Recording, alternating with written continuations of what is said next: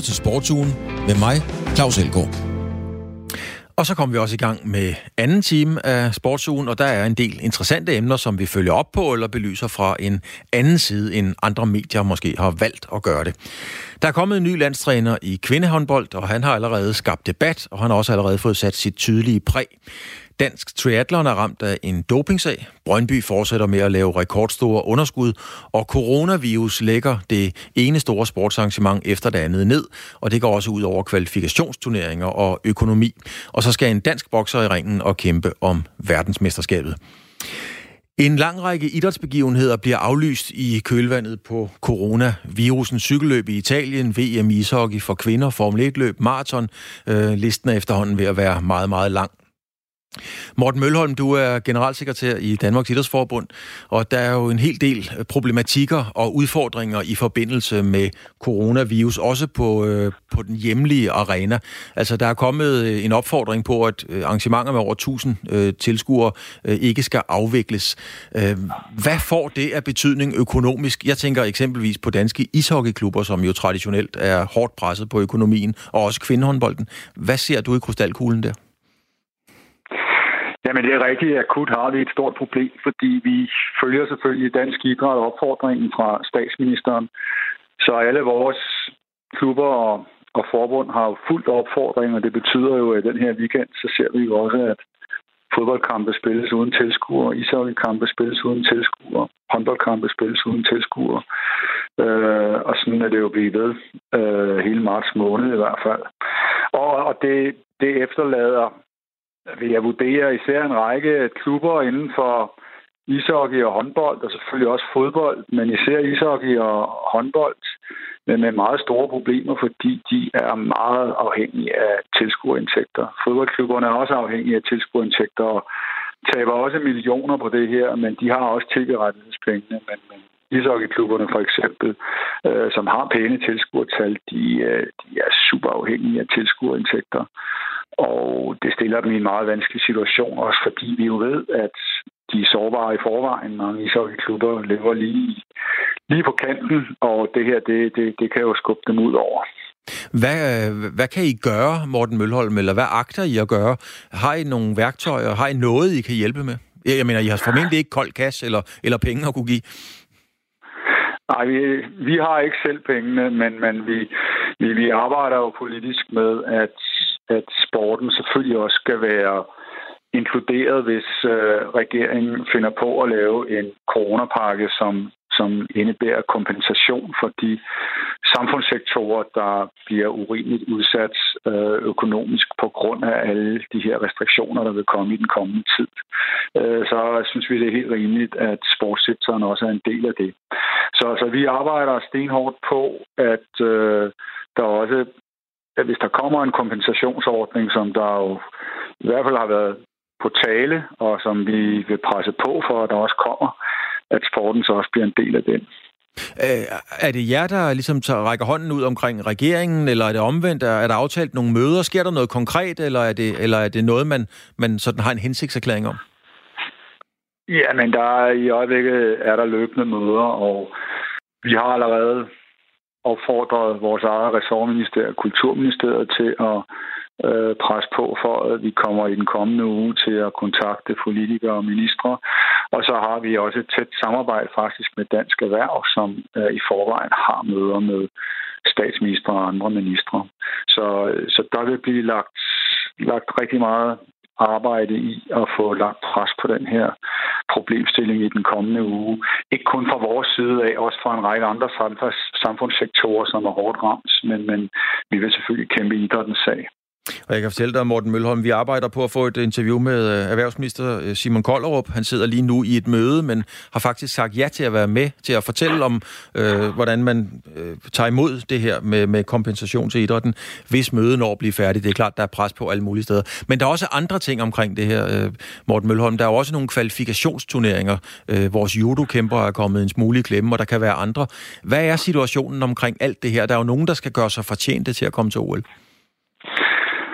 Ja, men det er også kaotisk. Det må vi jo erkende. Øh, øh, der er en række forskellige stævner rundt omkring i verden, der øh, er aflyst eller er i fare for at blive aflyst. vi har en situation, hvor selv for selvom stævnerne ikke bliver aflyst, så har vi stadigvæk en situation, hvor vi ser kinesiske udøvere, men nu også italienske for eksempel, ikke kan komme ud af deres land og deltage i kvalifikationsstævnerne. Øh, og Kina har jo en rigtig, rigtig stor trup til, til OL, så det, det påvirker jo også kvalifikationen til OL, at der lige pludselig er et helt lands udøver, der ikke kan deltage i kvalifikationen og få de fornødne for eksempel point til verdensranglisten. Og det betyder, at vi står i en situation, hvor jeg tror ikke på, at der er nogen, der har et overblik over, øh, hvor meget kvalifikation til OL bliver påvirket. Altså det eneste, jeg vil sige, det er, at øh, det vil sikkert blive behandlet lidt forskelligt fra idrætsgren til idrætsgren, men man bliver jo nødt til at kigge på, hvor uretfærdigt det har været i den kommende tid. Øh, om det har stillet nogen meget dårligere, og om det har stillet nogen meget bedre. Øh, og, og der er det jo ikke kun øh, Danmark, der bliver ramt. Jeg vil umiddelbart sige, at nogle af de lande, der bliver mest ramt, det er jo netop et land som Kina, der ikke kan komme ud af landet og konkurrere. Og lige netop OL, jeg er godt klar over, Morten Mølholm, at øh, du hverken kan aflyse eller, eller garantere et OL, men hvad er status på det? Der, der er kommet en udmelding fra WHO omkring OL, at øh, man må vente med en afgørelse. Altså ikke et dekret om, at det naturligvis bliver gennemført, men, men hvad er status? Jamen altså, af gode grunde er der jo ikke nogen, der kan sige, at naturligvis bliver det gennemført, øh, fordi man kan jo efterhånden ikke vide, hvad det her udvikler sig til. Men jeg vil sige, at vi, ser stadig på det med sindsro, øh, og vi får løbende briefinger fra den internationale olympiske komité, som også er i tæt kontakt med WHO. Der er nedsat en arbejdsgruppe med IOC og de japanske arrangører, så WHO, der løbende følger udviklingen. Øh, og grunden til, at vi ser på det med sindsro, det er, at der trods alt er noget tid til OL, og at vi kommer ind i de varmere måneder i, i den kommende tid. Øh, og det har jo betydning både i Japan og i Europa. Så, øh, så vi regner bestemt med, at OL gennemføres. Det vi er mest bekymrede for i øjeblikket, det er den nationale situation for nogle af vores idrætter, der bliver hårdt ramt økonomisk, øh, og så er det øh, kaoset omkring selve kvalifikationen til OL. Men selve OL er vi, er vi ikke så bekymrede for. Vi tager et skridt ad gangen. Tak Morten Mølholm, fordi du havde øh, mulighed for at være med her i aften. Tak skal du have. Det var så lidt. Og som sagt, vi arbejder altså på at få en øh, kommentar fra erhvervsminister Simon Koldrup, som, øh, og hans holdning til det, som Morten Mølholm fortæller her, nemlig at Danmarks Idrætsforbund, DIF, er gået ind og støtter op omkring eksempelvis ishockeyklubber i kampen og forsøget på at få en øh, kompensationsordning, når de nu skal spille uden, øh, uden tilskuer. Og så skal vi lige se, om jeg tror måske, at Koldrup er på linjen, men nu kommer den her. I mandags blev den nye landstræner for det kvindelige håndboldlandshold fundet, Jesper Jensen. Det er navnet, ikke overraskende. Men udover at varetage den tunge opgave som landstræner, så fortsætter Jesper Jensen også som cheftræner for ligaholdet Team Esbjerg. Altså kommer den nye træner til at varetage to jobs på samme tid. Og det har fået kritik fra flere ligatrænere. En af dem er Mathias Madsen, som er træner for Herning Ikast håndbold det er jo en øh, konstellation, som vi øh, ikke i Herning IKAST håndbold ikke er helt enige i. Øh, vi synes, der er nogle ting i den i forhold til øh, interesser i både Dansk Håndboldforbund og, og i Esbjerg, som, som, som klinger lidt sammen i forhold til det, og som måske øh, giver nogle fordele i forhold til nogle kampsituationer til øh, Esbjerg, som, som jeg synes godt, man, man kunne undgå i forhold til, til hele det her, den snak, der har, der har været i forhold til det der dobbelte job. Er det en, en bekymring i forhold til for eksempel altså rekruttering af spillere, som, øh, som du tænker på? Ja, ja rekruttering er, er, er jo en del af det, men det er jo mere den en information, der går fra øh, mine landsholdsspillere til, øh, til Jesper omkring den info, der er på det. Der har man en dialog med diverse landstrænere omkring øh, øh, styrker og svagheder, hvorhen man gerne ser dem blive, blive, blive bedre. Øh, og den information vil jeg jo være ked af at give videre til Jesper, når jeg så skal møde ham i en, i en kamp, hvor at han kan, kan bruge det. Øh, og det er jo det, man, man ser i forhold til, til kampe mod andre hold. Der, der handler det om at finde de der svagheder ved øh, de andre spillere. Og det er jo ikke noget, at jeg skal fortælle den, øh, modstanderens træner om. Og det er jo en af de punkter, hvor jeg synes, der, der er en konflikt, der, der bliver svær at lave om, om på. Du har, du har tidligere udtalt, at du, du synes, det begynder lidt at minde om russiske tilstanden. Hvad, hvad mener du med det? jeg synes, man har set over i Rusland i forhold til Træfloftet. Han har været træner i, øh, i Lada og, og øh, så videre. Der har han, øh, der har han været, øh, der har han været, har haft nemmere ved at trække de der russiske landsholdsspillere til. Og hvis, hvis jeg var kvindelig håndboldspiller og var med inden omkring landsholdet, jamen, så vil jeg da også helst spille der, hvor landstræneren er, for så vil han jo have et, et nemmere kendskab til mig. Øh, så derfor, altså, derfor synes jeg, at, at det ikke er hensigtsmæssigt, at, at man har en, en klubtræner på højeste plan, der også er landstræner. Hvis det nu var i et andet land, man var landstræner, så var det noget helt andet. Men netop det her med, at det er under, under samme øh, forbund, det, det synes jeg ikke er hensigtsmæssigt rigtigt på en eller anden måde, så kan man jo godt sådan sige, at, at I så jo lidt tvivl om, altså om, om Jesper Jensens integritet og hans ærlighed. Er det ikke på en eller anden måde at vise lidt mistillid til, til Jesper Jensen? Nej, det, det synes jeg faktisk ikke, det er. Jeg har kæmpe stor respekt for, for Jesper. Jeg har også meldt ud lige fra starten, dengang at Claus Brun øh, blev fyret, at, øh, at min, min første prioritet som landstræner, øh, det var Jesper. Og Jesper, han er, han er den bedste træner, der er i, i Danmark lige nu. Så derfor, øh, derfor er han det helt øh, rigtige valg. Men, men vi er altså nødt til at passe på vores sport, og vi er nødt til at passe på vores klubber i forhold til, at vi har nogle mennesker, der knokler for at finde sponsorkroner og så videre for at få julen til at, at løbe rundt. Så, så nej, det synes jeg ikke, det har, fordi at, altså, det er jo, det er jo for, det er en for svær info, som Jesper han får, som han skal kunne navigere i. Og øh, når vi så spiller på øh, klubniveau, så vil Jesper jo vinde lige så meget som alle andre trænere så kan man jo ikke lade den info øh, blive, blive væk. Altså, den har han jo fået, så, så den vil ikke inde på, på, hvad kroppen er.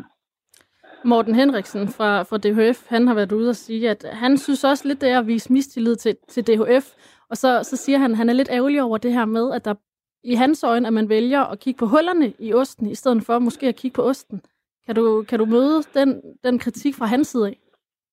Nej, det, det kan jeg faktisk slet ikke. Øh, jeg synes, øh, synes det er ærgerligt, at øh, DHF de ikke har, de ikke har fat i, i, i klubberne inden. Øh, så kunne vi have haft en, øh, en faglig øh, snak omkring tingene, så det ikke helt skal gøres på, på bagkant. Jeg kan ikke forstå, at de kan kunne se det her øh, komme inden, fordi det er, øh, når, når, når jeg snakker med, med de andre klub, klubtrænere, så er, der jo, så er det jo samtlige klubtrænere nærmest, der har en vis bekymring for det.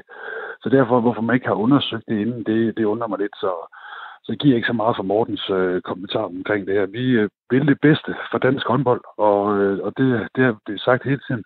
Så derfor, hvis man vil det bedste, jamen, så skal Jesper jo bare træne øh, det danske landshold, ligesom Tore han træner det ved norske landshold. Altså, det er jo, det burde være, være, være, være løsningen, men, men det ser det ikke ud til lige nu her.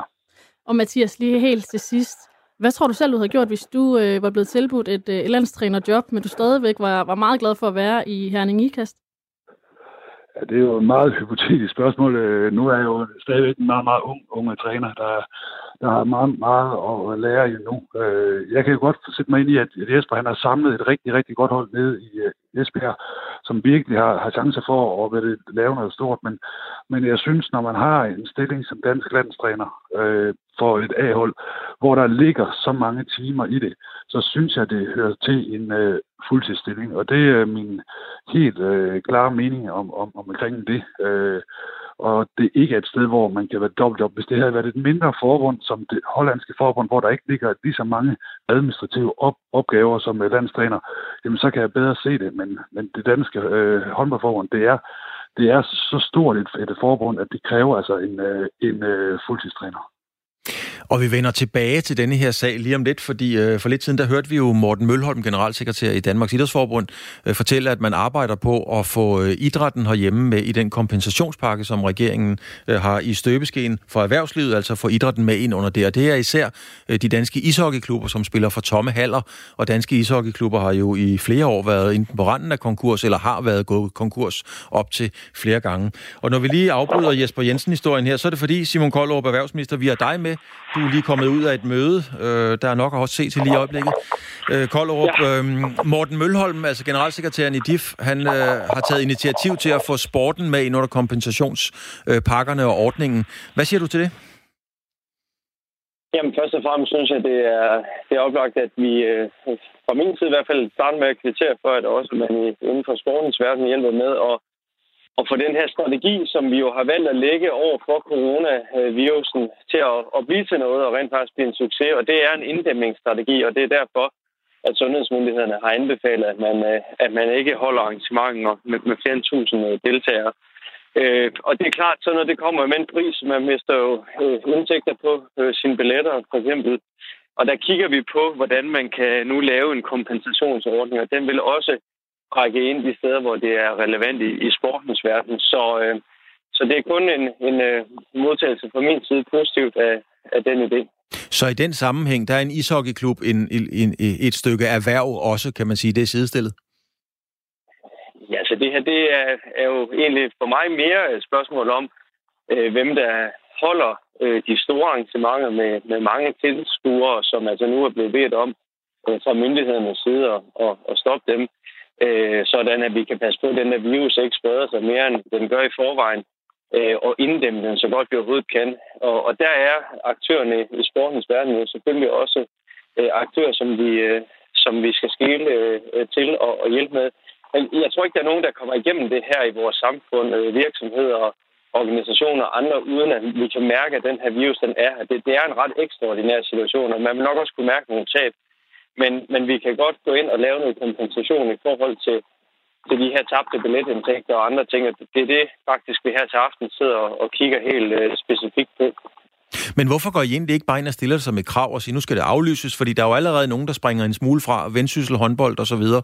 De agter og gennemfører, og så siger, at vi har en kompensation, men øh, nu skal, nu skal I bare aflyse. Jamen altså, vi har jo valgt at, at gøre det på den måde, hvor, hvor øh, myndighederne er gået ud med en anbefaling. Øh, det gode ved en anbefaling skal man altså også bare lige huske i forhold til et konkret påbud. Øh, jamen det er jo altså også, at der er noget fleksibilitet for, for arrangørernes side i forhold til, at man kan afvikle på et andet tidspunkt. Og der, der er nogle andre bevægemuligheder, så, så det er lidt mere fleksibelt, når det er, når det er en anbefaling. Og så har vi jo kun oplevet, og det oplever vi jo heldigvis kun i Danmark, at vi alle sammen tager det alvorligt, når vores myndigheder anbefaler noget, så, så påbud er jo øh, sjældent en, en øh, streng nødvendighed i, i Danmark. Og når vi så samtidig nu siger, jamen at der er omkostninger ved det, det forstår vi godt som regering, øh, og det er vi klar til at se på kompensationsmuligheder for, jamen så tror jeg, at vi når målet øh, på, på den måde. Og målet er jo bare for lige at slå det fast, det er, at vi passer bedst muligt på Danmark og vores økonomi og arbejdspladser i Danmark, ved at inddæmme den her smitte øh, bedst muligt. Og der er de store arrangementer også i sportens verden. De er jo vigtige arenaer i den sammenhæng, og derfor bare en kvittering til dem, der, dem, der trækker med og, og hjælper med, at vi passer bedst muligt på det hele. Kollerup, øh, eksempelvis ishockeyklubberne, som Morten Mølholm selv nævnte, de er mange af dem så hårdt presset, så hårdt spændt op økonomisk, så det kan gå meget, meget hurtigt med, at der ganske enkelt ligger penge i kassen. Så de kan jo ikke gå i banken og låne penge på gode intentioner. Hvor langt er I i den proces? Øh, I har holdt et møde i dag. Øh, kan du referere lidt fra, hvor langt man er i forhold til, at man kommer ind i kompensationspakken? Øh, nej, det, det vil jeg ikke gøre, men, men det er rigtigt, det er det, vi sidder og arbejder med, og, og det er jo næsten ved at gå i bank med, med halve rygter end, øh, end, end med en færdig model, og al den stund, at, at jeg forventer, at vi er meget tæt på at kunne, uh, kunne, uh, kunne præsentere en, en konkret model, så, uh, så lad os uh, tage den her en af de, uh, en af de næste uh, dage i, i ugen, der kommer. Uh, men, men bare sige, at uanset hvordan man vender og drejer det, så, så er der ingen af os, der kommer til at gå igennem øh, det forløb, som coronavirusen jo helt ekstraordinært udgør, ikke bare for Danmark, men hele verden, uden at man, man vil komme til at mærke det. Og, og jeg ved godt, det er også inden for sportens verden udsatte øh, øh, dele af den sektor, det er der også i erhvervslivet i øvrigt. Men, men vi prøver at lave en kompensationsordning, så vi hjælper hinanden øh, igennem de her aflysninger på en, på en god måde. Den konkrete model forstår jeg godt, man er, er nysgerrig på. Den skal holde både øh, statsstøtteregler og alverdens ting og sager, så øh, lad os, lad os få lov lige at arbejde den færdig, og så tror jeg, vi kan præsentere den inden for ret kort tid. Koldrup, tak fordi du havde tid til at være med. Ja, selv tak. God aften. Tak skal du have. Og det var altså erhvervsminister Simon Koldrup, som øh, netop er kommet ud af et møde, hvor man øh, debatterer og taler om det, som generalsekretæren i Danmarks Idrætsforbund, Morten Mølholm, startede med at sige, at, øh, at sporten eksempelvis ishockeyen, øh, har brug for at komme med i kompensationspakken for at undgå en lang række konkurser. Vi kom lidt bræt ud af historien om Jesper Jensen, den nye øh, landstræner for det danske kvindelandshold. Han har dobbeltjob, han er træner i Team Esbjerg, nu er han også landstræner, og det har faldet øh, kolleger fra brystet, at man kan have den slags ting, og der kan være noget øh, interessekonflikter. Jesper Jensen selv har taget det hele sådan med forholdsvis ro. Han har skabt stor debat, inden han overhovedet er kommet i gang. Det er en anderledes start på drømmejobbet, end han havde regnet med, men øh, han tager det roligt. Jeg oplever stadigvæk at prøve at være lidt øh, nøgtern. Det, det gør mig altid lidt til en tjeneste at være lidt, øh, lidt nøgtern. Det, det er 99% af det, der blev sagt og skrevet, det var jo enormt positivt. Øh, og så oplevede jeg en skepsis, som for et par personers vedkommende blev til kritik. Mm-hmm. Øh, men jeg oplevede, jeg tror egentlig bare, det var skepsis omkring tingene, og, og så, så endte det jo i medierne, og, og så blev det altid lidt mere øh, karikeret. Og, og, og, og fred være med det. Jeg synes, at det er super sundt, at der er en skepsis, og vi får debatteret nogle ting, inden, øh, inden det bliver et problem. Og, og lige nu er det jo ikke et problem, udover at hvis vi gør det til det. Så, så jeg synes jo egentlig bare, at det er sundt, at, at der er en skepsis, og så må vi jo så må vi forholde os til det. Jeg tror på ingen måde, at, at det bliver et problem, og jeg er helt sikker på, at når man sidder om et år og sidder og skal analysere på tingene, så vil, så vil de samme trænere jo også sidde og sige, nej, det er rigtigt, Jesper, han beholder sin integritet, fordi det er en af de få ting, som jeg aldrig kommer til at gå, gå på kompromis med. Og jeg vil hellere selv, øh, hellere selv øh, spise lidt af mig selv, end jeg begynder at spise af andre. Og derfor undrede det mig også, Jesper, det må jeg lige om, fordi der var en artikel, hvor du var ude og sige, øh, noget stil med, jeg er ikke dygtig nok, og derfor skal Lars, altså din assistenttræner, gøre nogle ting. Og der, gik, der synes jeg nemlig din integritet, fordi jeg tænkte bare, det skulle ikke Jesper, der siger det. Det lød for mig som noget spændende nej, nej, nej, fordi det, det, det var fordi, jeg blev spurgt til, jeg blev spurgt til hvorfor jeg vil være øh, dobbeltjobbet. Mm. Og så, så svarer jeg, at øh, det vil jeg af mange år, som en af dem, det er, at jeg følte faktisk ikke, at jeg var dygtig nok til at være fuldtidslandstræner. Jeg følte ikke, at, jeg var, at, at mit lær var fastbrændt nok til, at jeg kunne at jeg kunne gå 11 måneder, og så stadigvæk være knivskarp, når jeg kom efter 11 måneder, uden, uden at have haft håndbold mellem, øh, mellem hænderne. Og, og det var egentlig det, jeg svarede til, at jeg, at jeg, at jeg, at jeg troede på, at, at jeg faktisk ikke var dygtig nok endnu til at være fuldtidstræner. Jeg føler mig fuldstændig klar til at være dobbeltjob og, og, og, og være mega skarp, når vi kommer til slutrunden. Men, øh, men 11 måneders pause, så, så tror jeg sgu, jeg ville begynde at tøve lidt, hvis jeg stod der. Øh, og det kan godt være om 15 år, at, at jeg ikke er det, men så er jeg sgu nok også øh, brændt, brændt godt og grundigt fast, tror jeg. Kenneth Thyssen, du dækker blandt andet håndbold på Jyllandsposten. Og hvad er din holdning til Jesper Jensens dobbeltjobberi, altså landstræner og Team Esbjerg? Jamen, jeg synes øh, først og fremmest, det er enormt spændende for dansk håndbold, at, øh, at man laver den her løsning. Og jeg synes også, man, øh, man skal rose DHF for at ture og, og tage det her valg øh, og tro på et projekt af den kaliber, fordi de har jo helt sikkert, eller det har Morten Henriksen i hvert fald udtalt, de har været øh, i gang i en proces der, som, som har krævet en del diskussion, fordi det har jo skabt, som vi kunne se efterfølgende, også en, en del kritik fra, fra nogle af trænerne, om man kan vare til det her. Men jeg synes alt i alt, det er enormt spændende, og når man sådan slår på vandrøren, så er det heller ingen tvivl om, at det er spændende ham, som de fleste er peget på som den rigtige kandidat, øh, og som ønskekandidaten. Og hvis man vil have den bedste, jamen, så skal man også øh, gå på kompromis med jobrammen, øh, som, som DHF har gjort. Øh, så, så jeg synes, det er alt i alt øh, enormt spændende, men jeg kan også godt se øh, nogle af de udfordringer, som, øh, som nogle af trænerne har talt om. Ja, nu hørte vi jo netop uh, Mathias Madsen som træner Herning Ikast, uh, og han kaldte det sådan russiske tilstande, og, og nævnte Trefimov, for lytterne skal jeg lige sige. Uh, Trefimov, det er jo ham den store vrede russer, som vi altid ser skille ud på, på pigerne i, i, timeout. Uh, det er der noget af en påstand at kalde det russiske tilstande og, Trefin, og Trefimov? Ja, det synes jeg også, det er voldsomt. Uh... Og, øh, men, jeg, men jeg synes, altså det som Claus Mogensen og Mathias Madsen, som har sådan været forgangsmænd på, på den her skepsis eller kritik, om man vil, øh, det, jeg synes, det er egentlig meget relevant at diskutere, hvorvidt man egentlig kan have de her to jobs. Øh, og det er, det er jo en spændende snak. Er der interessekonflikt? Er der en konkurrencefordel? Er det, jeg synes, det er helt fair. Øh, og det, det hører også med til, til historien, at Claus Mogensen egentlig har, øh, har slået fast, at han ikke betvivler Jesper Bensens integritet, men mere det her med, hvis jeg Bensen skal passe sit job godt i Esbjerg, så skal han jo sætte alt ind på at vinde.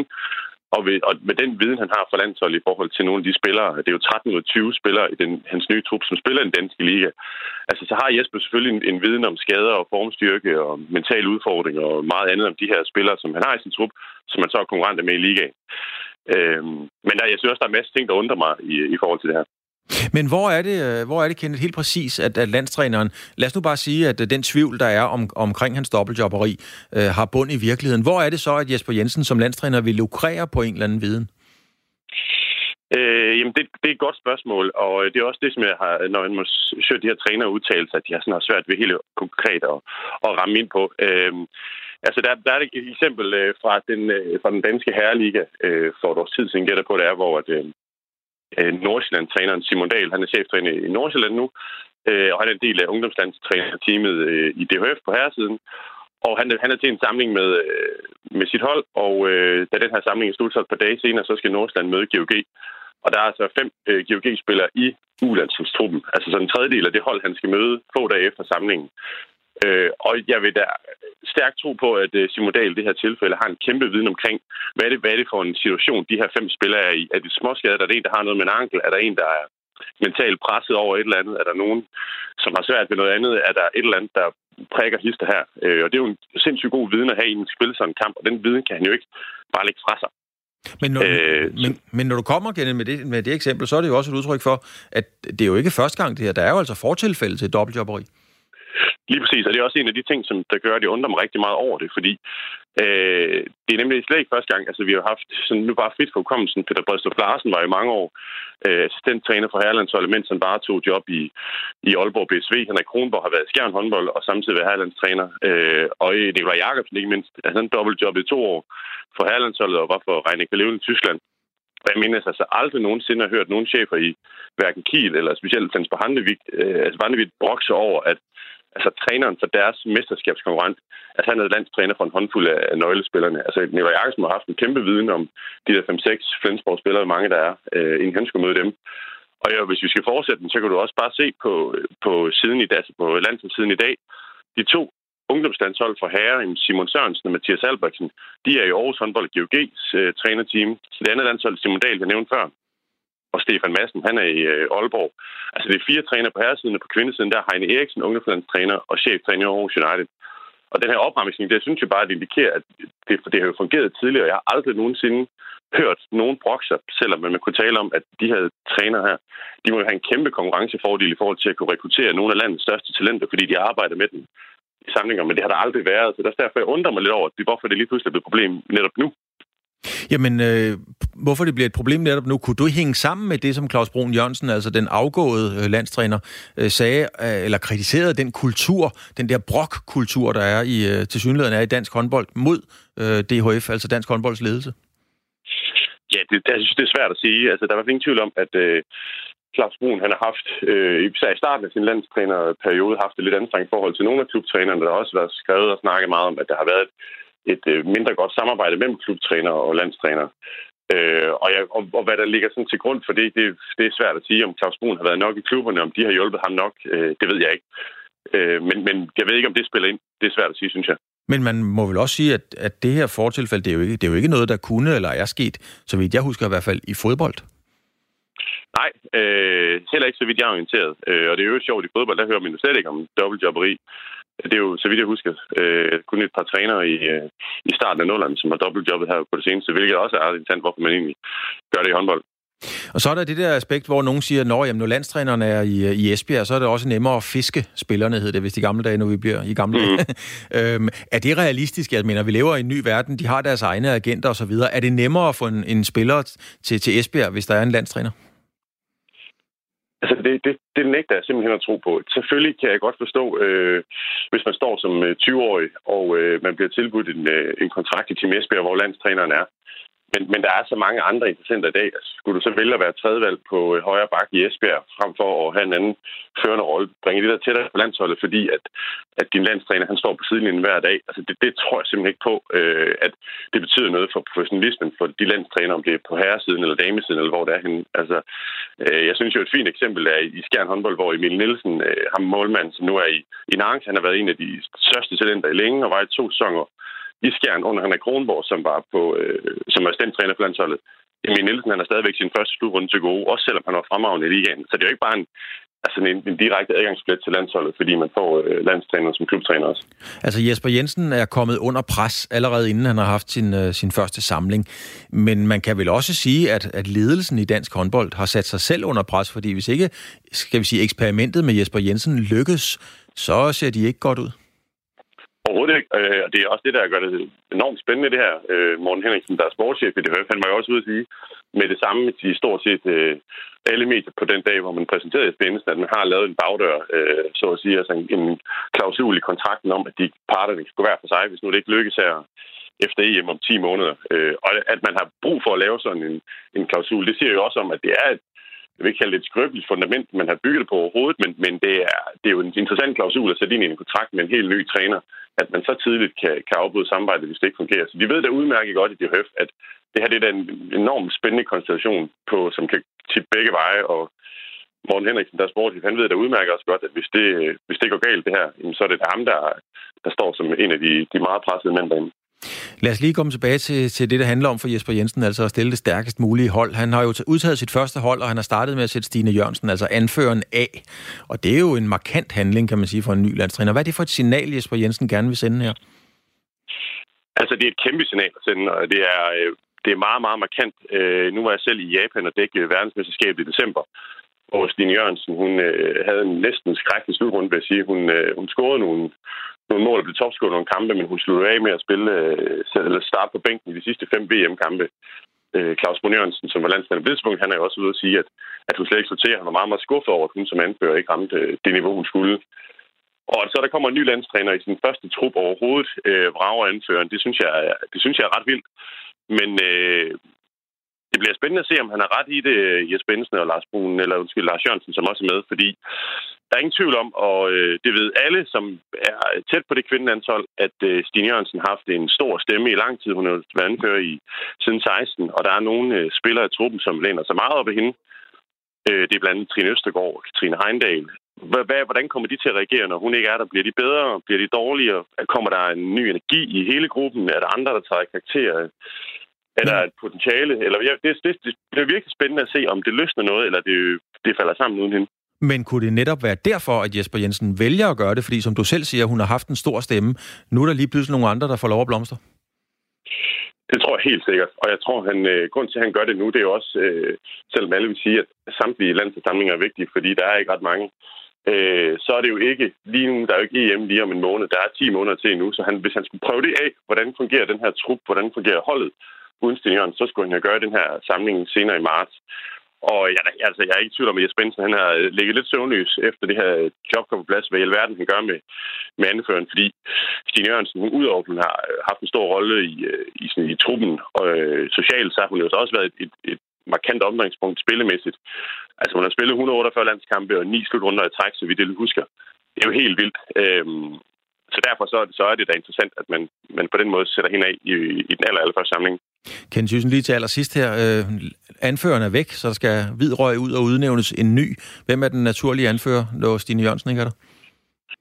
Det er klart uh, Sandra Toft. Hun var faktisk uh, også anfører i, det må have været 2018 i Frankrig, da, der var Stine Jørgensen knæskadet, og så uh, endte Stine Jørgensen med at komme med til slutten alligevel, men der var Sandra Toft uh, anfører indtil da, så hun er det klare, en klare visanfører.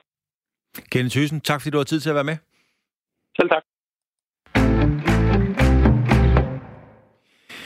Onsdag offentliggjorde DIF, altså Danmark Idrætsforbunds dopingnævn, at der er faldet en dom i en sag mod Triathlon Danmarks tidligere sportschef, det er Michael Kryer, samt triatleten Sif Bendix Madsen. Sif Bendix Madsen fik en saltvandsindsprøjtning på 500 ml, men ifølge dopinglisten er det forbudt at få intravenøse infusioner eller indsprøjtninger af mere end 100 ml, og det skal være i løbet af, altså, eller inden for 12 timer. Sagen er blevet indbragt for nævnet af Antidoping Danmark. Fire års udelukkelse lød dommen til Michael Kryer, men mens Sif Bendix Madsen blev idømt et års udlæggelse. Udlukkelse hedder det, og DIFs antidopingnævn, de ønsker ikke at udtale sig i øjeblikket omkring denne her sag. Michael Kryger, altså tidligere sportschef for Triathlon, er rystet over dommens hårdhed og længde. Michael Kryger er klar over, at han har brudt dopingloven, men han mener, at dommen er helt ude af proportioner. Øh, jamen, det, det er der flere grunde til, men øh, hvis vi skal starte et sted, så er det, at øh, at vi er jo dømt efter idrættens regler. Øh, og de regler, det vi er dømt efter, det er jo, øh, de er lavet på baggrund af, at man skal forhindre doping i ordets forstand. Øh, og doping er jo så, når man snyder og tager noget præstationsfremmende, eller gør noget præstationsfremmende, for at, at ja, opnå en præstationsforbedring. Øh, og, og det er jo ikke det, der er sket i det her tilfælde. Her handler det om, at der er en person, der har været syg, og vi har forsøgt at få tilbage på sporet. Og det ligger der jo ikke nogen fordel i. Øhm, så det er det ene. Øhm, og det andet er jo så, at jeg har været øh, helt åben og ærlig, og har medvirket til øh, at, at fortælle sandheden om sagen. Øh, og det er ligesom, om det ignorerer man fuldstændig, og så får man den samme, øh, samme eller en hård dom, øh, end folk, der, der går doping, øh, og ikke indrømmer og ikke samarbejder. Så, så der er ligesom lidt flere lag i, i hvorfor jeg synes, det, det er en hård dom. Men nu siger du, det handler om en person, der er syg. Og det er formentlig ja. muligvis måske rigtigt nok, men, men det står jo stadigvæk som et faktuelt kendskærning, at I har gjort noget, I ikke må. Det bestrider jeg heller ikke. Så hvad er det helt reelt, der overrasker dig ved, at du får en, en dopingdom, når I har brudt reglerne ret markant? I har brugt 500 ml, man må bruge 100 ml. Det er jo procentuelt en voldsom overskridelse. Ja, altså set i det tilfælde, så, altså, så er det og i princippet er det lige meget, om det er 100 eller 110 eller 500. Øh, men, men, men stoffet er jo ikke forbudt som sådan. Altså det er jo, vi taler jo om en saltvandsopløsning med elektrolytter. Øh, og, og den bliver jo brugt i mange forskellige sammenhænge i idrættens verden, også i stævneregi. Så du kan godt få øh, en liter eller en halv eller halvanden efter et stævne, øh, når du har det skidt. Så kan du lægge det ind i mælk i teltet sige, jeg har det skidt, jeg vil gerne bede om en infusion, og så vurderer jeg, om du skal have det eller ej. Og der, og der er ikke sket andet, end at du har det skidt. Øh, og, og det er ligesom naturlige konsekvenser af at køre enten en Ironman eller løbe maraton. Så er det okay. Men når der er en, der har det rigtig skidt og går til læge, og lægen så bare konstaterer, ja, du har det skidt, men jeg kan ikke fortælle dig hvorfor, og så lader sagen ligge, så fører det til, at man bliver dømt for at have brudt reglerne. Men, og det men... synes jeg bare, altså for, forholdet mellem de to ting, det, det, det, altså alle logik hænger ikke sammen i mine ører. Altså man, kan, man må godt gøre det her, men man må ikke gøre det der.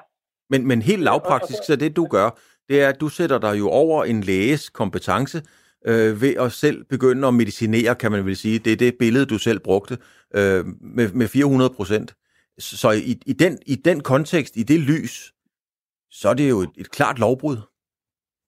Jeg, jeg har gjort det, at jeg har bedt øh, forældrene om at opsøge en læge. Altså ikke ham, de var inde hos, og jeg har sagt, hvad, jeg har kendskab til, at det her det kan hjælpe i atletens situation, men I skal så opsøge en læge. Øh, og så derude har jeg så sagt, at det er ikke ifølge bogen. Men kan du ikke se uh, problematikken ja. i, hvis sportstrænere, sportschefer, sportsledere øh, går imod, hvad, hvad lægevidenskaben i øvrigt vurderer, og begynder at medicinere og gøre tiltag selv, uden for det, som lægen har indbefalet? Jo, det, det kan jeg sagtens se. Øh, og, og jeg siger jo heller ikke, at jeg ikke skal have en straf. Jeg siger bare, det er voldsomt at, at uddele en straf på fire år. Altså, jeg synes, jeg er rigtig straffet med at have mistet mit arbejde. Øh, det, det, det er jo så fakta, det er sådan, det er, og jeg får også aldrig et arbejde i det felt igen. Det er så, hvad det er. Men derudover, så, så skal, får jeg også en social straf på fire år, hvor jeg selv ikke må dyrke idræt i, i organiseret regi. Øhm, og, og det synes jeg, så, så begynder det at løbe lidt af sporet. Øh, også hvis man så sammenligner, hvad er egentlig, hvad er hele hensigten med det her, med, med de her regler? Altså hvis det ikke har været sportens regler, men jeg var kommet i en almindelig retssag, så havde der ikke været nogen sag. Så havde jeg jo ikke, så havde jeg ikke fået fire års dom. Så det, at, jeg... det, at de har brudt dopingloven, det, det er du sådan set enig i. Den præmis er du klar på. Ja, vi har gjort noget, vi ikke måtte, og vi har gjort det på en øh, ret voldsom måde, men selve strafudmålingen, synes du er lige grov nok? Ja, jeg er enig i, at vi har brudt øh, regelværket. Så vælger du ordet voldsom. Altså, jeg ved ikke, om saltvand er voldsom, hvis du sammenligner med alle dem, der, der tager EPO og steroider og alle mulige hormoner. Jeg mener, det er voldsomt. Jeg mener ret præcis, ja. det er voldsomt i forhold til, at man har ret til at bruge 100 ml. I har brugt 500 ml procentuelt. Er det en meget voldsomt øh, øh, krænkelse eller, eller brud på loven? Ja, det er din udlægning af, at det er voldsomt. Men, men vi kan blive enige om, at det er en krænkelse af loven. Og det, og det gør sådan set ingen forskel, om du får 150 eller, eller 600 eller 400 eller 500 så har du stadigvæk brugt reglerne. Og det erkender jeg fuldt ud. Men du mener, at, at, at de følgevirkninger, der har været i forbindelse med straffen, de straffer dig yderligere. Du har mistet dit arbejde, det er jeg ked af at høre. Øhm, men, men, men der, der er for mange følgevirkninger, det bliver for hård en straf, når man gør det hele op? Ja, det mener jeg helt bestemt. Hvorfor? Jamen, altså, altså det, det er jo problemet, at, at vi her snakker vi jo om idrættens ret.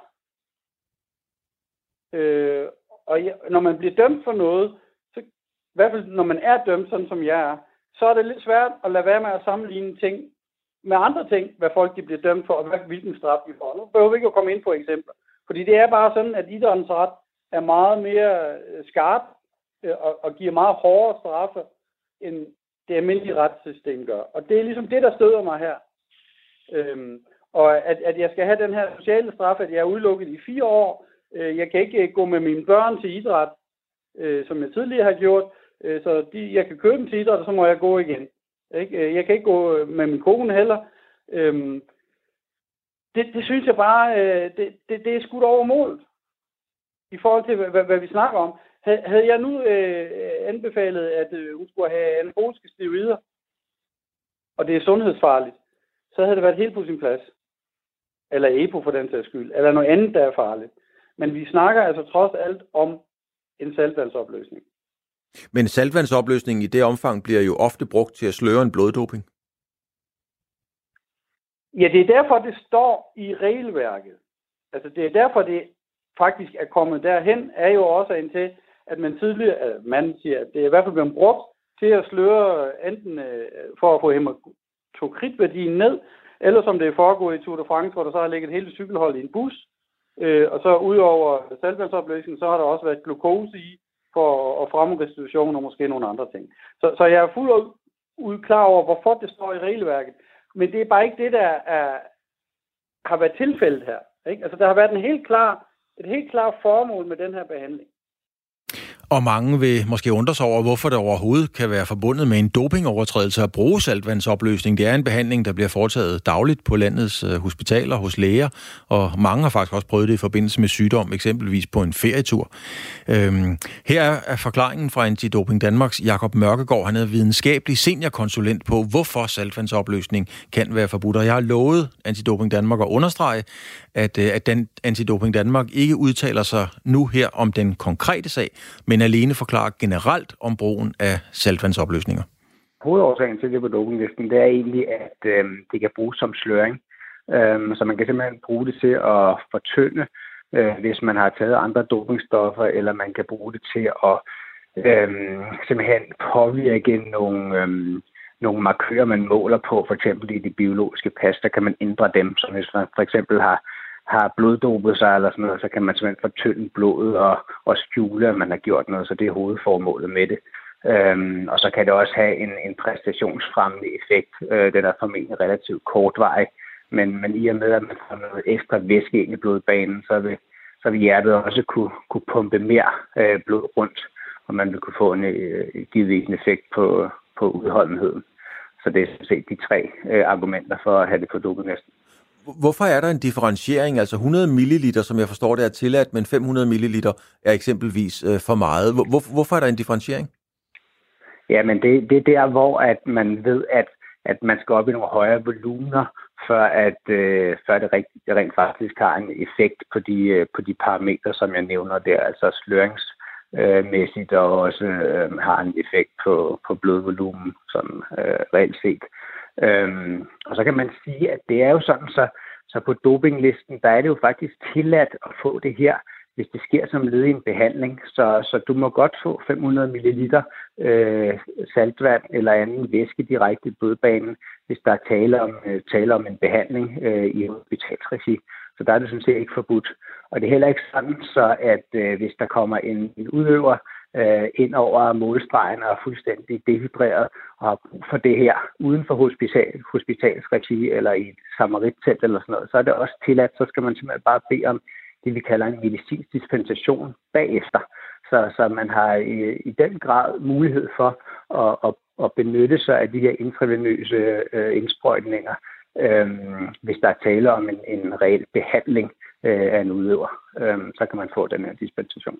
Men hvis jeg forstår det rigtigt, så er det også en præventiv virkning i forhold til, at det kan virke som et sløringsstof Jeg kan huske, Tyler Hamilton øh, var ude og fortælle, at der var noget med nogle, nogle øh, saltvandsopløsningsposer netop på 500 mg. Men, men det kan bruges som sløring i forbindelse med eksempelvis bloddoping, hvis jeg, forstår det, hvis jeg hører det rigtigt.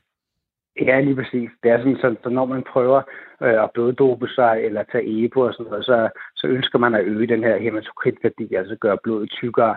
Øh, og der, øh, der kan man sige, at hvis man tager noget øh, vand ind i blodbanen, så vil det fortynde det her. Så de der blodværdier, man måler i det biologiske pas, altså i blodpasset, øh, det vil man simpelthen kunne, kunne reducere de her værdier, som man måler på.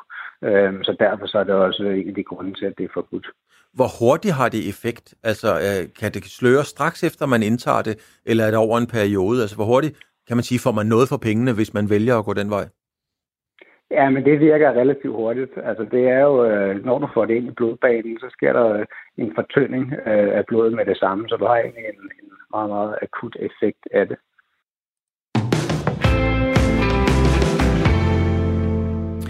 Fodboldklubben Brøndby har igen igen, kunne man fristes til at sige, præsenteret og præsteret et underskud af gigantiske dimensioner på lige under 80 millioner kroner. Og der er ikke noget, der peger i en mere positiv retning i de kommende år. Og nu er det igen rimanden Jan Bæk Andersen, der holder hånden under Brøndby. Jesper Jørgensen, du arbejder blandt andet med sportsøkonomi hos øh, Deloitte. Helt præcis 77,78,7 millioner kroner i underskud i Brøndby. Hvor alvorligt er det? Jamen, det er der er et, et resultat, som de også klubben selv har meldt ud af fuldstændig uacceptabelt øh, ringe.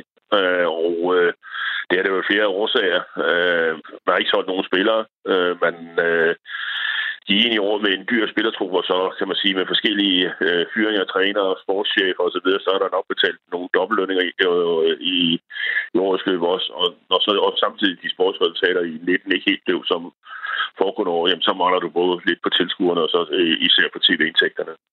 Men, men Jesper Jørgensen, hvordan kan man regne så meget forkert? Fordi vel er Brøndby en, en, en forholdsvis pæn virksomhed, hvad fodbold angår, men der er jo ikke flere hundrede ansatte. Altså det burde vel være forholdsvis enkelt at regne lønsum ud, lægge tallene sammen og se, hvor mange penge man har og hvor mange man skal bruge. Jamen, øh, det er rigtigt. Du kan sige, at lønsummen er, er, er næsten den nemmeste del af det. Øh, lige, hvis man lige ser bort fra fyringer og sådan noget. Øh, det er rigtigt. Men det, der er en stor udfordring i hvilken som helst fodboldklub, øh, og det er ikke kun Brøndby, øh, som kæmper med det, Ja, det er, at øh, du kender dine øh, udgiftsposter dybest set for de næste par år, fordi øh, altså, hvis vi leger med en, en kontrakt over to-tre år, jamen så kender du, som du selv siger, udgiftsbudgettet, men øh, du kender ikke dine indtægter, og de er jo høje øh, for en vis del vedkommende af, hvad der foregår på banen. Nu har Jan Bæk jo ligesom været ham, der holder rimanden Jan Bæk, der holder hånden under og har været Mester Brøndby i en årrække og går ind og dækker hver gang, at der mangler penge i kassen. Men er Jan Bæk den rigtige mand for Brøndby? Ja, han lægger nogle penge, men der har også været mange skandaler. Der har været Oscar Gate, øh, der har været øh, Ebbe Sand, der har været øh, forskellige ting. Er Jan Bæk den rigtige mand i spidsen for et brand som Brøndby? Øh, ja, det er jo et, et, et spørgsmål, der er svært at svare ud på. Du kan jo sige, som du selv siger, jamen, øh, der har der været et, nogle uheldige episoder, hvor man vil sige, det, det er i hvert fald ikke noget bestyrelse, hvor man gør øh, med Oscar Gate. Det er jo, det er jo simpelthen øh, øh out of this world. Øh, og så øh, kan man sige, jamen altså, er der truffet fejlbeslutninger undervejs? Ja, det er der nok, og Ebbe kunne i hvert fald se ud fra være en af dem.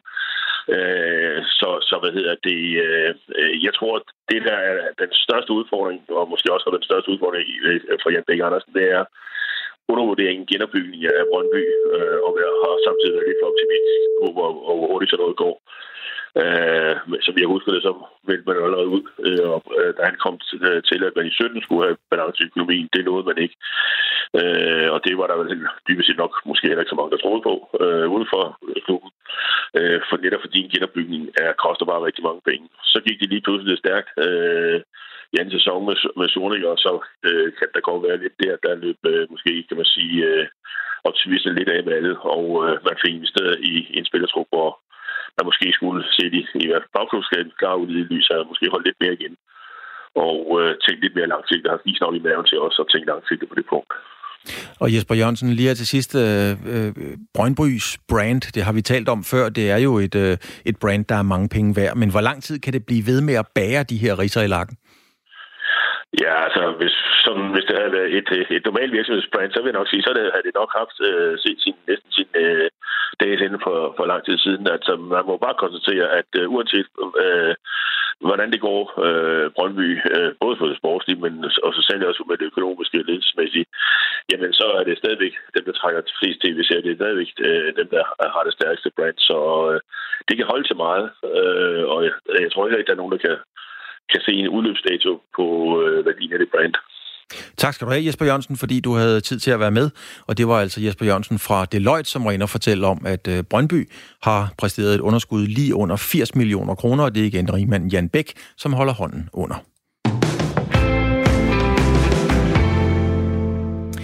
Så er de sidste detaljer om en VM-kamp efter lidt tovtakkeri, kan man roligt sige, på plads.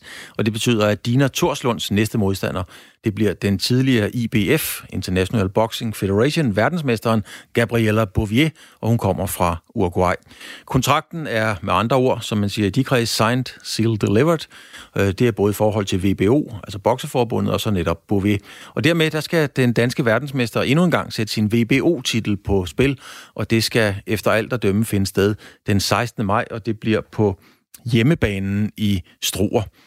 Og Dina, du er, øhm, du er selvfølgelig i den situation, at du glæder dig til at skulle bokse igen, når du skal købe bokse om, øh, om VM, men der er også en masse corona, og der er støj på linjen, og der har været alt muligt bøvl omkring den her kamp. Kan du fokusere på at komme i træningslokalet? Ja, det synes jeg. Øh, altså, jeg er stadig målrettet og motiveret. Det har været det sidste lange stykke tid, så lidt corona, det stopper ikke mig. hvad, hvad, hvad bliver det vigtigste for dig i forhold til den kamp? Ja, naturligvis at vinde, det kan jeg godt regne ud. Men, men hvad bliver det sværeste og det vigtigste for dig op til kampen?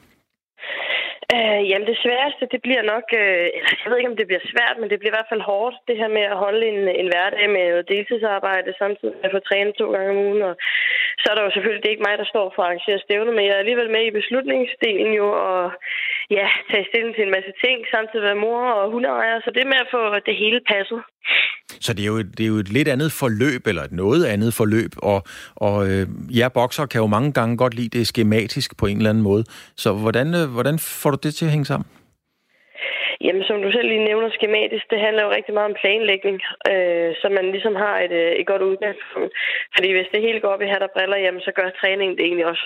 Så jeg har siddet og formet min uge i forhold til, jamen klokken øh, halv seks, der skal jeg op for at kunne nå at løbe om morgenen, og så må jeg løbe nogle gange om aftenen for at få det til at passe ind. Så, så ja, det handler om planlægning og, og være lidt øh, vedholden i det. Du har brudt med, med Sauerland, det er en, øh, en kendt sag, altså det store tyske bokse-outfit, som, som jo er nogle af de helt store spillere på markedet. Øh, dem har du brudt med, og nu er der gået noget tid, du har fået sovet på det. Dina. Hvordan, hvordan har du det med det brud? Jamen, altså, jeg har det stadig rigtig godt med det. Det er ikke noget, jeg fortryder. Det var trods alt mit eget valg. Så, så øh, mine mavefornemmelser, de er stadig gode, og det håber jeg, at det holder ved. Så har vi jo også tidligere i udsendelsen i dag talt om arrangementer med over 1000 tilskuere, der skulle meget gerne komme, eller der kommer jo helt sikkert 1000 tilskuere til, øh, til sådan en kamp som det her. Det må jo også give lidt kriller i maven, fordi din indtægt, hyre og pøs, er jo afhængig af overskuddet på hele arrangementet. Så, så det vil også bare et forstyrrende element. Hvad sker der der? Ja, altså lige for os, det er mere, jeg tror ikke, at stævnet bliver til noget, hvis der skulle komme et forbud øh, for publikum, øh, at de ikke må komme. Fordi så, så har byen ikke interesse i det. Og det er, det er jo trods alt erhvervslivet, der var med til at, at lave den her kamp. Øh, så jeg, jeg tror simpelthen, så vil den blive udskudt. Øh, men, men skulle den, lad os sige, blive holdt, og så om det er overskud eller ej, der rører det for mig lige meget. Det handler jo lige så meget om, som om at præstere. Lad os øh, prøve at snakke om det, som, øh, som det handler om i forhold til, til dig at gå i ringen. Du skal møde Bouvier. Hvad ved du om, øh, om dine modstandere? Jamen, som altid, så ved jeg ikke særlig meget, fordi at det er ikke, det er ikke nogen hemmelighed, fordi jeg er ikke den store boksenørd, så alt det her med at finde modstandere og sætte sig ind i dem, og det ene eller andet, det står min træner 100% for. Så øh, jeg ved ikke uh, særlig meget, faktisk. Men det er jo meget atypisk, fordi at uh, nu har jeg fuldt profboksning i ja, rigtig mange år, kan man roligt sige, før du blev født. Uh, og der sidder de jo og kigger og analyserer og ser hooks og sving, og hvad kommer der efter en uppercut og så videre. Hvad er fordelen ved ikke at kende det? Det er jo gået godt for dig. Jeg tror, det er fordi, at øh, min tanke, den er i hvert fald, at det kommer også meget an på, hvordan man ligger til hinanden. Så nogle gange, så kan du godt sidde og nærsustere en person og sige, jamen de gør sådan og sådan og sådan. Men lige så snart de så møder nogle andre, så får de et andet mønster. Så på den måde, så er det svært at forudsige, jamen de gør nøjagtigt sådan, for det er ikke sikkert, at de gør sådan. Det kan også være, at de har siddet og set på mig og sagt, jamen hun gør sådan og sådan, så vi ændrer lige noget i forhold til det. Så har det altid sådan, jamen selvfølgelig ser jeg lidt video, øh, typisk øh, ugen op til kampen, fordi så ved jeg så at sætte sådan lidt stil på dem. Så ved man nogenlunde, hvordan de bevæger sig, men, men det der med at planlægge, det kan man først, når man står der, fordi så ved man, okay, det er, det her, det er den her gameplan, de kører efter. Ja, noget af dine modstandere ofte ikke kan forberede sig på. Ja, de har forberedt sig på dig, men når de mærker, hvor hårdt du slår, så kan jeg se i øjnene på dem, så bliver det alligevel overrasket. ja, det tror jeg, de fleste gør. og det er det, der er din bedste, dit bedste våben. Det er simpelthen overraskende med din slagstyrke. Ja, jeg tror, jeg tror faktisk, uden at helt at vide det, men når man, når man kommer så langt væk fra, som de nogle gange gør, altså Mexico, øh, Uruguay osv., osv., de har jo ikke hørt om hvem jeg er, tænker, altså jo, de kan jo se mine videoer på YouTube og så videre, men det der med at sådan, have følt i sparring, eller hørt det fra en, man kender, og hende der hun slår, så ved man sådan nogenlunde, okay, der er rimelig meget punch i. Og det ved man her hjemme i Danmark, men jeg tror, de fleste kvindebokser, de bliver lidt overrasket, fordi man kan godt møde nogen, der slår hårdt. Det kan man nemlig. Men jeg, jeg slår atypisk hårdt for en kvinde. og nu slår